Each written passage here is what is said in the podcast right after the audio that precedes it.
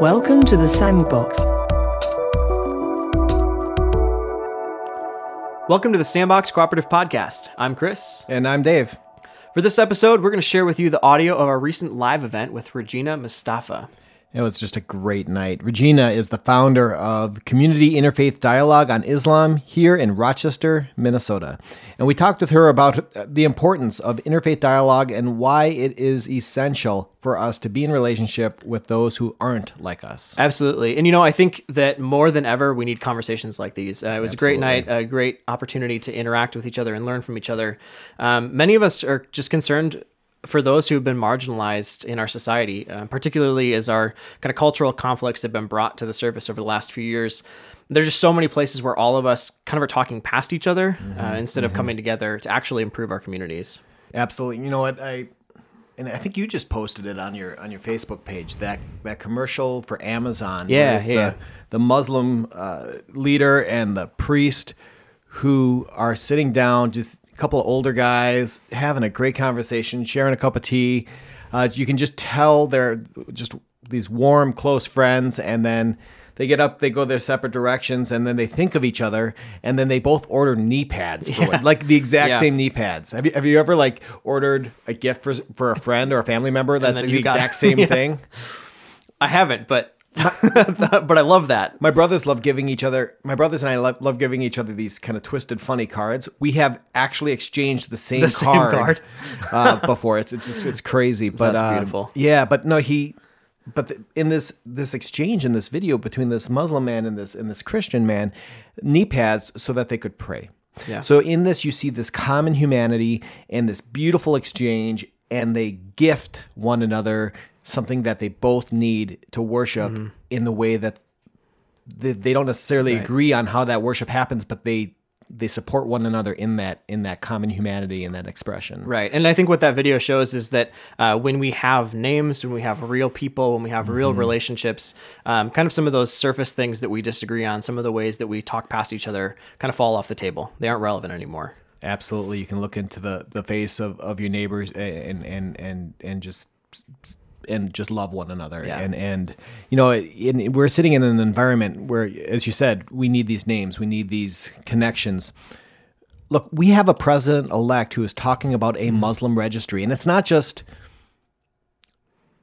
theoretical. Yeah, it's, it's actually talking about starting a Muslim re- registry. And the reason why that has any traction at all is because so many people don't have names, don't have relationships with one another. It's so easy to demonize a nameless, faceless person, but when that's your friend, when that's the person you sit and have a cup of tea with, like everything changes. Yeah, yeah, definitely.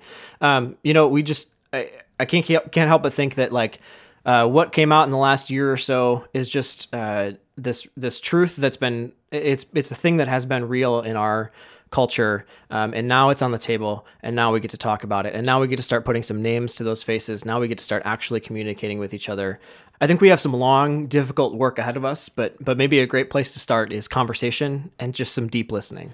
Absolutely and and that's why we did this. That's why we connected with regina. That's why we want to introduce her her to you. That's a start. It's a start. It's a step in the right direction, and and yeah, that's why we're here. And with that, here's our live event. Enjoy.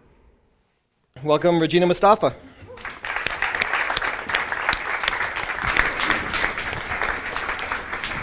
Thank you so much.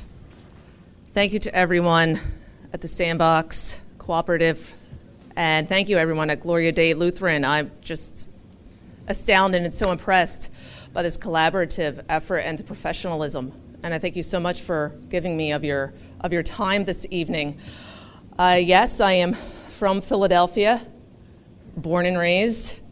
Came here to Minnesota about 11 years ago. So, two years ago, everybody's heard a little, little group kicking it called ISIS, right? right. So that's about two years ago became so frustrated and fed up with their notoriety, with their beheadings. And, um, you know, I was engaged in interfaith dialogue here and there prior to summer of 2014, but I felt that, you know, we really needed a, a Muslim organization here in Rochester that was devoted to interfaith dialogue because I was constantly getting this question from people, you know, does Islam really teach this? What is reliable information about Islam? And we all know that the internet is just full of garbage about any topic, uh, Islam included. So I felt that there needed to be an organization, kind of like a home base, that people, Muslims and non Muslims, could rely upon um, for correct information about Islam. So, CIDI, Community Interfaith Dialogue in Islam, was born, and I began it with a um, interfaith call for tolerance. ISIS is not Islam, which that was in the Oasis Garden of Calvary Episcopal Church right here downtown, where I had myself and a few other Muslim speakers. We uh, quoted verses from the Quran that do deal with tolerance and acceptance. And then we invited members from various other traditions to also read from their holy scriptures or words of wisdom from their tradition that also dealt with uh, acceptance. And I kept on using the word tolerance for quite a while until I was having a conversation with a man from England, and he said to me, "You, know, you Americans, you use the word tolerate, and such a, and forgive my English accent, but you use the word tolerate in such a such a different way, and." You, know, you Yanks, he didn't, he didn't say Yanks, but I couldn't help myself. He said, You Yanks, you Yanks, you know, the way we think of it, you know, I would tolerate a pain in my knee. And I'm like, you what? You are absolutely right. So since then, you know, I've been moving away from the word tolerate and moving towards acceptance. Because that's what it truly is. Tolerate, you have this sense of, okay, you're here. I don't really like that you're here, but I guess I'll put up with you. Um, where acceptance really, really, you know, conjures up, um, you know, an appreciation an appreciation from even your, your, your similarities and your differences. So I had this idea um, more than two years ago. Wouldn't it be fun? Wouldn't it be great to have just something different, a, you know, a fresh way of engaging in interfaith dialogue? What about a talk show? Where I would be the host, and I would each month, a monthly show, where I would have a guest from a different spiritual, religious background come on the show, and they pretty much, pretty much get to educate the public on why they believe and what they believe. And I got in touch with the public library, and they were thrilled about the idea, so we partnered up. They give me the auditorium once a month. And yes, I am the host of the talk show. Um, I just happen to be Muslim.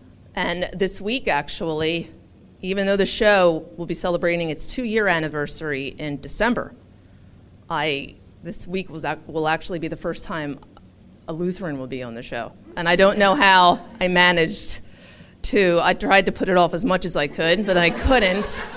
I couldn't. And so, to make up for it, I have not one but two Lutherans on the show, and it's called A Tale of Two Lutheran, Lutherans, um, named after my favorite Dickens book, A Tale of Two Cities. So, we have Chris Roberts, and then we have Pastor Carl Eric from Good Shepherd Lutheran joining us. And it's lots of fun. I like to keep it entertaining. It's pretty much I get to play, and everybody has to watch. That's pretty much what the show is all about. And um, yes, it is. It is a lot of fun. Um, so 24 shows. Only four shows have been about actually specifically about Islam. Interestingly enough, uh, my another my other initiative, which I like to, I'm most proud of this initiative. It's called Bridges, where um, you know what's a great way to meet people. So instead of having gatherings here come come and you know learn about islam i want to go and learn about what you believe so i tell people that the best way to learn about islam is through a person actually practices an practicing muslim so why not also demonstrate that by going into churches synagogues uh, meditative uh, gatherings whatever and observe quietly observe and actually, this morning, I attended it and observed uh, worship at Gloria Dei Lutheran, and that was my 29th observance. And I've observed every, that was actually my fifth ELCA observance. And I thought I was, that was it for ELCA churches in town, and turns out there's two more. So, you know, I was really proud that I, you know, I still have a lot of work to do. So the intention of Bridges was, my intention was to go into every actual congregation in Rochester and observe. And I like to see each place, you know, it's all arranged ahead of time. I never just show up.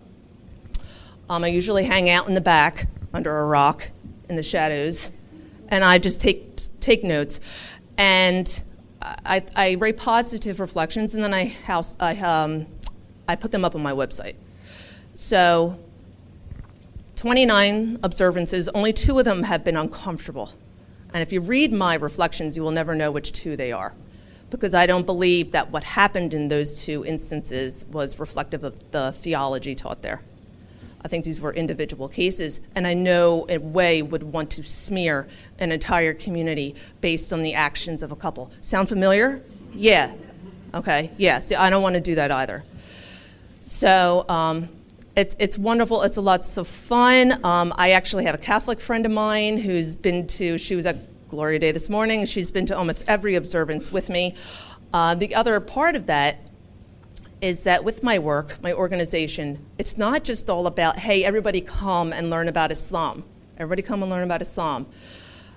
I really feel that the Muslim community needs, to take a step forward and learn about their non Muslim neighbor. Because I think if we're like, come learn about Islam, come take a you know open house at the mosque. Oh, would you like to come into our church? No. Uh, then people are going to stop listening. People are going to stop caring. And I think it's the best thing to do. It's the Islamic thing to do. Um, and that, that truly builds a community. So I hope a couple of uh, Muslims have attended my observances with me.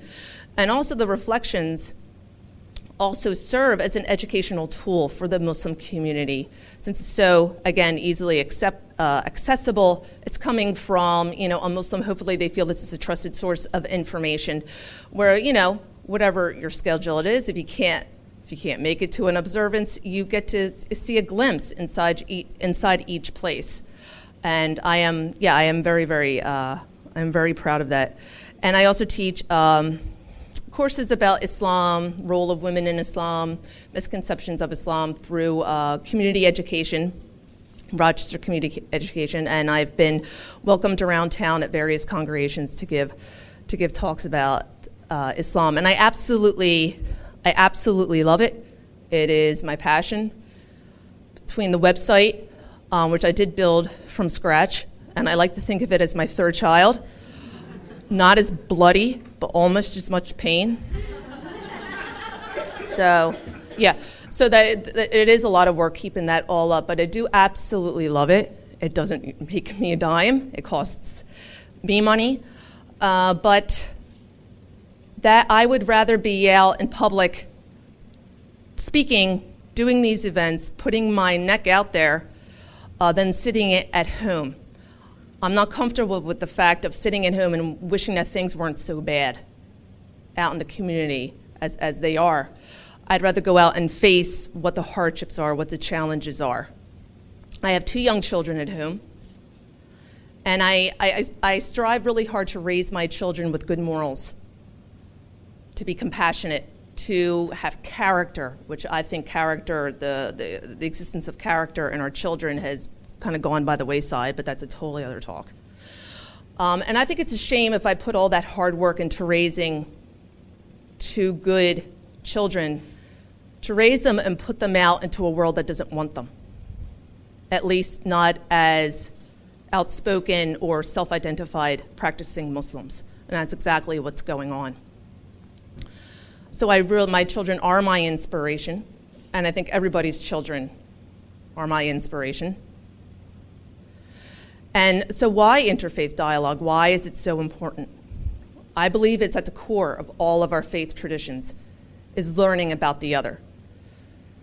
Is not the message of Jesus Christ, peace be upon him, to go out and meet the other. Go talk to the per- go talk to the person, the community that maybe has been shunned for a while, that has been that popular. Isn't that his true example? Uh, the Quran says, the Muslim holy book that Muslims believe to be the literal word of God, says that, O mankind, we have created you in nations and tribes so that you may come to know one another, not that you may despise each other. So I believe that the more that we go out and meet people from different walks of life, we come to understand God more. And it's further proof of the existence of God.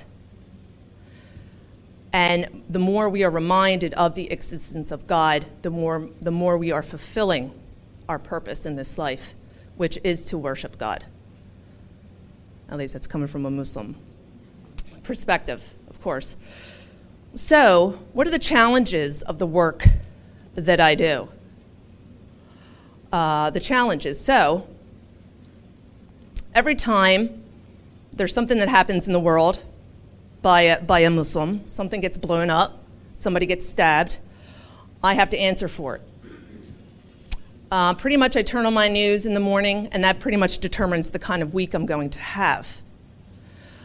Uh, I don't know if I'm sure everybody was aware a number of weeks ago about the stabbing up in St. Cloud at the mall from a Somali Muslim. I heard it, I saw the news, and I'm like, now, do I really need to put out a statement about this? As awful as, you know, horrific as it was, and thank God nobody was killed during that. I was like, nah, nah, I don't have to put out a statement about this. Don't people get it that I don't need to put out a statement about some guy going crazy in a mall and starting stabbing people? But no, that's pretty much exactly what I ended up doing. Um, people are news. People were calling me. What do, what do you want me to say about some guy wielding a knife in a mall? What the heck does that have to do with me? But you know that kind of comes with the territory of being an outspoken, uh, you know, Muslim leader or whatever. So, so interestingly enough, a day after a day after that, the St. Cloud stabbings, on social media there was this image going around of a restaurant in Lonsdale, Minnesota. Has anybody heard about this? Yeah. Lonsdale, Minnesota, this family owned restaurant, and with this great big roadside sign, illuminated sign, he put out Muslims Get Out, standing with St. Cloud. This was all over social media.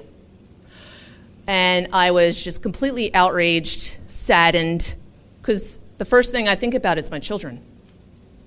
My son now is seven, he's old enough to read. What if he what if we were to drive by that restaurant and my son read that? What would it do to him? Uh, I consider my family to be practicing or practicing Muslims.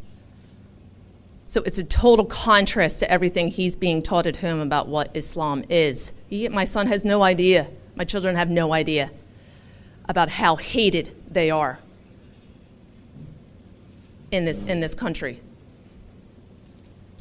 But so on social media, I put out there, I said, I want to I wanna go out and meet this restaurant owner. I can't drive, I'm visually impaired. If anybody didn't know, I have, I have no central vision, I'm, uh, so I don't drive. So I said, Who wants to drive me? So a friend of mine said, I'll drive you. the next night, we were on the road to Lonsdale, Minnesota. And seeing the sign in person is quite different than seeing it online. And of course, when we got there, the sign was actually worse than the image that was circulating on the, on the internet. Online, it said Muslims get out. When we got there, it said Muslims get out of the USA. So not only did this gentleman want us out of his restaurant, he wants us out of the entire country.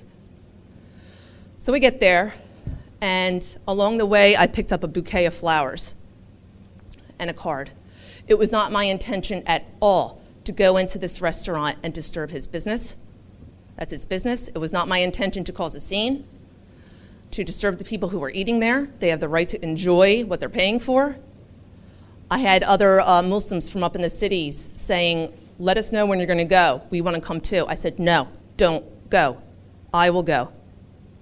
The last thing, last thing this guy needs to see is, you know, this convoy of eagles, you know, emerging into his parking lot, you know, Muslims getting out. FBI would be there within 10 minutes, and I'm not joking. I'm not joking. Okay? So, no, no, no, no. I'll go. I'll go. So, I did a live Facebook video prior to going in. I did not bring in my phone going into the restaurant. And I'm like, hey, hey, I want to talk about peace here, you know, you know. So I went in. Uh, unfortunately, unfortunately, the place was packed, despite that sign being outside. And I went right in, went over to the counter, and asked to speak with the owner. And the owner came out. It was very busy. Um, the owner was also the cook. I didn't want to take up too much of his time. And I was lucky to get the few minutes that I had with him. And I, with my bouquet of flowers in hand, I just looked right into his eyes and I said, Sir, I am here to ask you to please to take down your sign outside. And he refused. And he defended the sign. And he said that I'm not talking about all Muslims, I'm just talking about the extremists. Said, Sir, that's not what the sign says. Don't you think it's better to take down a sign than to have it up and give a message that you admit is not what you are actually thinking? And uh, no, he said no. And I um, started telling him about my children. I brought up my womanly tears. The men, you can't do that. Only women can do that. I thought that it's, it's worked in the past, it didn't work this time. Um, brought up my tears when I started talking about my children. Um, but I said, what, if, what would I do if my son were to see that sign? He's like, You and your family are welcome to here anytime. I'm like, Oh, really? Really? Okay. Um, he said, You could tell your son that that sign is about the extremists, that attention needs to be given to the extremist Muslims in this country that want to do our country harm. I said, Sir, they get people and the public get that message 24 7 already on the news. Your sign doesn't need to be a reminder of that. So customers came in to pick up their food, and that was it. I, I put the flowers down and I left, and that was it. And I kind of did a reflection live video when I got home. Um, KIMT picked it up. Before I know, CNN and ABC picked up, and it was distributed nationally. I had people contacting me from Texas, thanking me for what I had done. People back home, in my hometown in Philadelphia, my friends saying, Oh my gosh, I saw you on our local news. Um, I just got a message from a Muslim woman from Richmond, Virginia, uh, just the other day saying she had just seen it and thanking me for my bravery uh, for going in. Um, I didn't know what I was going to encounter when I went into that restaurant. I had no idea what I was going to encounter when I left my home that evening. And, you know, saying to my husband, okay, I'm going. He knew he couldn't stop me. you know, yeah, he gave up a long time ago but he knew he couldn't stop me. But I could tell, I could see in his eyes that he was very concerned about what would happen. Um, but I felt I was not defeated. I went in there in peace. I left in peace. I objected to his sign, and I left him my card. And I said, if he ever wanted to have a conversation, uh, please contact me. I haven't heard from him. But I think that was a victory on my part. And uh, but my, my week, again, is usually determined by actions in the world. Shortly after the San Bernardino attacks, I received an email uh, threatening me, saying that I, for my own sake, I need to stop doing my faith talk show. That I am lying to the people of Rochester, giving them false information about Islam. Um, I was called a brainwashed robot. And then, shortly after the attacks in Paris, somebody else contacted me and called me an agent of death, saying I somehow was connected to these bombings in, in Paris. June, Faith Talk Show, this past June, I had an expert of Islamophobia, um, Todd Green. He's a professor at Luther College.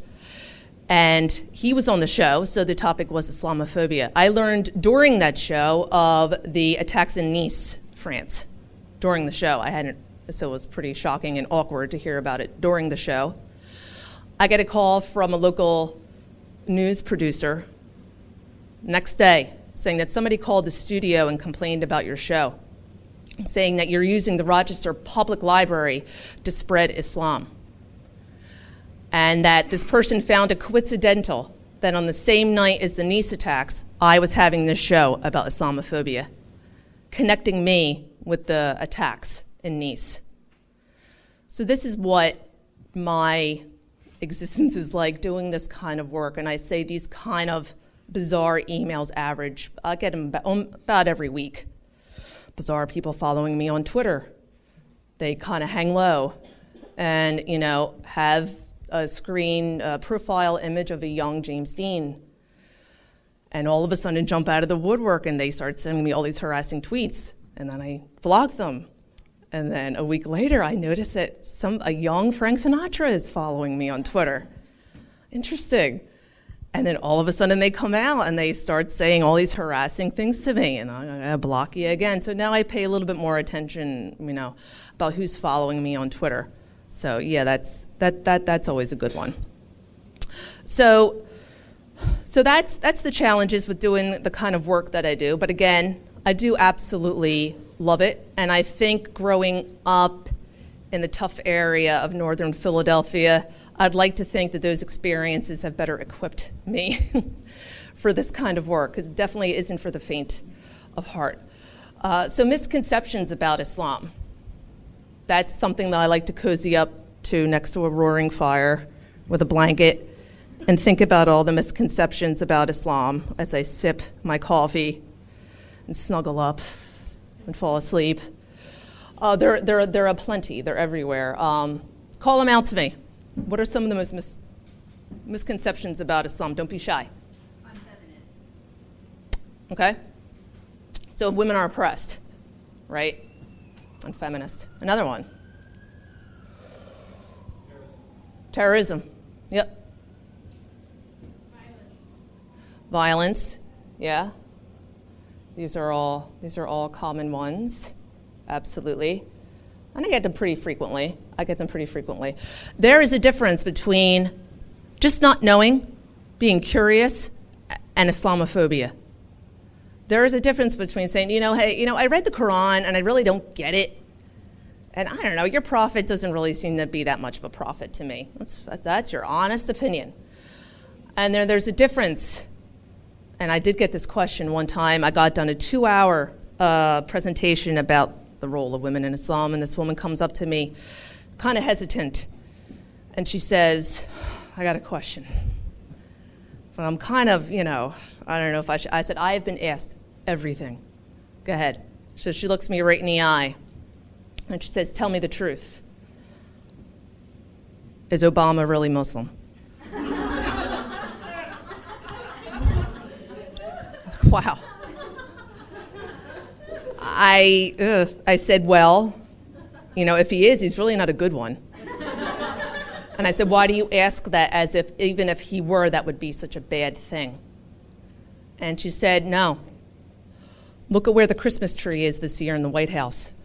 It's not where it usually is. And she was totally serious. That's Islamophobia. Wow. That's Islamophobia. We have 10 states now having anti Sharia laws in their state constitutions. They don't even know what the heck Sharia is. People, so Sharia law. People, sometimes say to me, Well, yeah, I had a friend who said that all Muslims believe in Sharia, you know, and I, I defended you. And I said, No, not all Muslims believe in Sharia. I believe in Sharia. Do you even know what Sharia is? No, yeah, I do believe in Sharia law. That's one of the most common misconceptions that I get is what is Sharia law?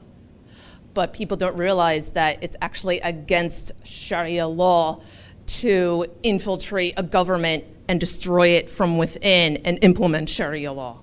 That is against Sharia law. Okay? Uh, it's in Sharia law that now when I get married to my husband, my husband has to give me a monetary gift. The man gives the dowry in Islam, it's not the other way around. And it's any amount that I want. Luckily, my husband agreed to that. But I, I, I tease him. I think I let, let him off pretty easy. so I would have asked, and looking back at it now, I would have asked for a lot more. but, you know, that's it. So, Sharia law, women, somebody mentioned women. Yes, yes, yes, this awful oppressive chain, whatever, that I have around my head. Is it really so different from Western culture? Is it so different? How wasn't that long ago as a woman you would never step foot into a church without something on your head? Wasn't so long ago that a gentleman would never step out of his house without a hat on his head. Now, maybe that person is not putting that hat on his head because he's, okay, I'm thinking about my Christian beliefs and I need to go put my hat on the head. But the, the concept of a difference between what is public and what is private. Putting a hat out, a hat on your head, a woman putting a hat on her head, gloves, a suit, proper attire, being presentable in the public space. It's the same principle. It's the same principle. And Muslims in no way believe that we have a copyright on covering one's head. And we in no way believe that it began with Islam, the notion of covering one's head as a sign of modesty and as a sign of humility and proper dress within the public space. So, honor killings. Let's talk about that little uncomfortable topic. One of the most, you know, common questions that I get: honor killings. Everybody know what honor killing is, right? woman with so this is how this is how the okay let me tell you how the western media says what honor killings are. A woman from a muslim family probably within a muslim country gets pregnant outside of marriage or she runs off and marry runs off and marries someone that the family did not say that she can marry and the members of her own family kill her to restore the family's honor. Okay i think in i think it was 2015 2014, the, the numbers of honor killings that took place within Muslim households in Muslim countries was about a thousand. Horrifying. Is it in Islam? Absolutely not. Is it in the Quran? No. Is it in the traditions of the sayings of the Prophet Muhammad? Peace be upon him? Absolutely not. Show of hands, whoever here has ever heard about dowry killings? Dowry killings. No. Now, a show of hands, if you knew what honor killings were, if you've heard of them. Everybody heard about honor killings, okay. In India, and this has nothing to do with Hinduism, okay, in India, one year there were 6,000 dowry killings. So basically, a woman and a wife in that culture, either the, the husband's family is not pleased with the amount of dowry that she brought into the marriage, or you know they've been married for a while they're not that happy with her. Um, they the members of the family will get together and kill her. A lot of the times she is lit on fire and they attribute it to a kitchen accident the police don't investigate it. Now i'm not at all trying to smear indian culture because i could right here eh, right after that i could go on i could go on for 10 hours about the messed up things in our own culture. But my point is how come the western media doesn't talk about dowry killings where there were six times. One year you had 1,000 honor killings, and the same year you had 6,000 dowry killings. Why? Because Muslims weren't doing it. Muslims weren't doing it. Did anybody hear the story uh, a week or so ago about those three white supremacist anarchists who were trying to bomb a Somali apartment in Oklahoma? Anybody hear about that? Raise your hand. I watched CNN. Fox News, forget it. Forget it. I monitored Fox News online. Not once they put a story about that on their news. CNN took too long putting it up. They took about, I would say, about a good 10 hours before a news article came up. I would say in about three hours it was gone. Three hours it was gone. These three white supremacists they, were, they had been followed and tracked since February by the FBI, had planned to drive four car bombs into an apartment building mainly inhabited by Somali Muslims in Oklahoma. And thank God their plot was discovered and they were all arrested. You barely heard a whisper about it. If they had been three Muslims planning to blow up some whatever, white Don Wasp sorry, dominated uh, area, um, it would have been all over the news. You would have had the president on the, on TV condemning the atrocities. You would have had foreign leaders, uh, you know, sending their condolences to the United States. It would have been called homegrown terrorism all over the place. This is the double standard that I have to deal with every single day. The fact that you have Islamophobe uh, speakers currently now going through northern Minnesota, going into churches, community centers, and telling them about the threat of Muslims and how we're going to take over the country. Is going on right now. So it is extremely difficult to get the motivation to keep doing what I'm doing when I know at the same time there's somebody right in this own state that's countering the work that I'm trying to do and in the work you're trying to do here. There was a church, a Baptist church, very northern Minnesota, um, where a big time Islamophobe, uh, John Guandolo, his name is, disgraced FBI agent, who wrote the book Raising a Jihad, lovely book with a lovely cover. The J was a knife.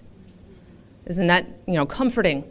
This guy approached the Rochester Police Department just a couple months ago and offered training about Islam to our police officers. This was just a couple months ago.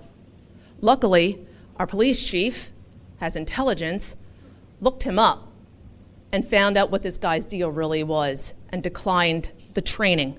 Turned out he had just finished training a police department in Colorado.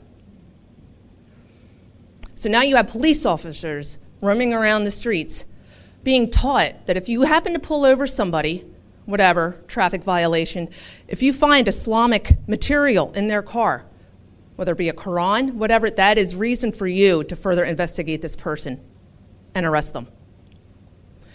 So, in the land of the free, home of the brave, in some cities, you possibly could be arrested for practicing your own religion and having your holy book in the back seat of your own car.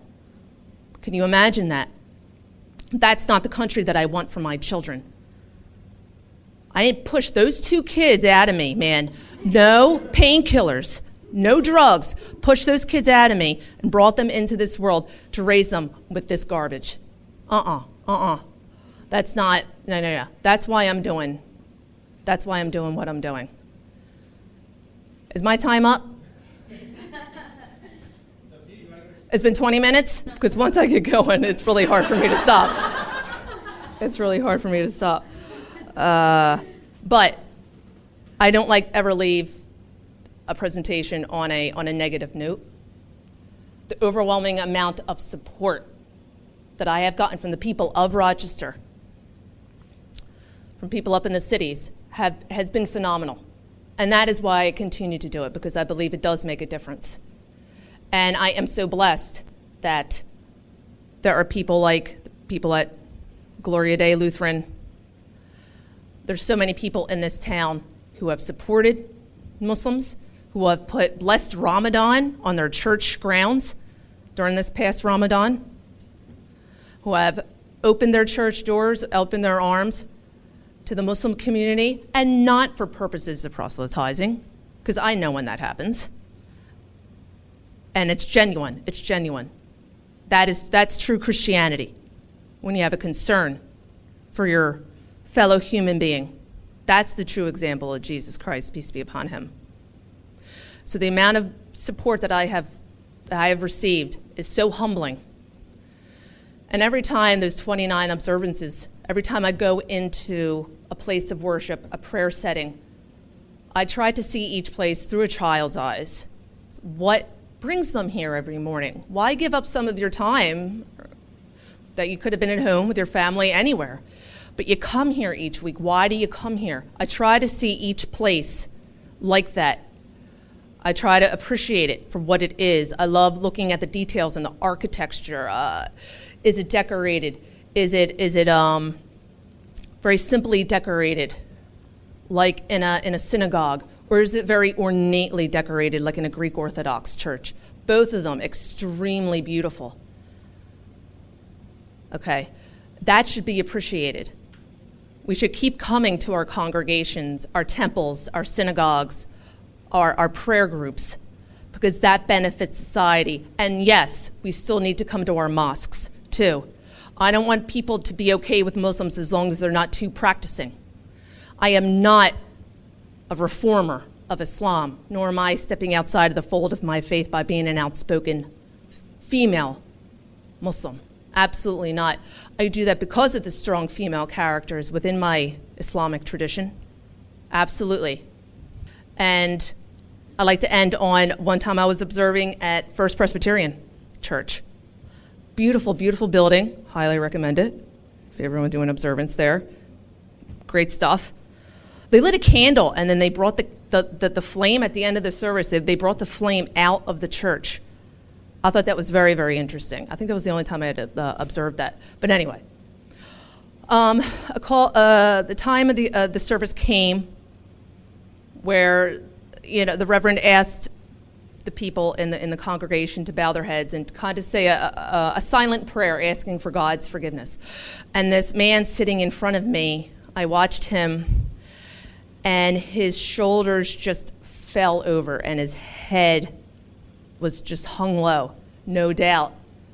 He was contemplating maybe the mistakes he had, he had made in his life, the way he has gone wrong, and begging his God for forgiveness. And I was privileged to be able to sit behind him and witness that because I thought, I'm right along there with you. Thank you.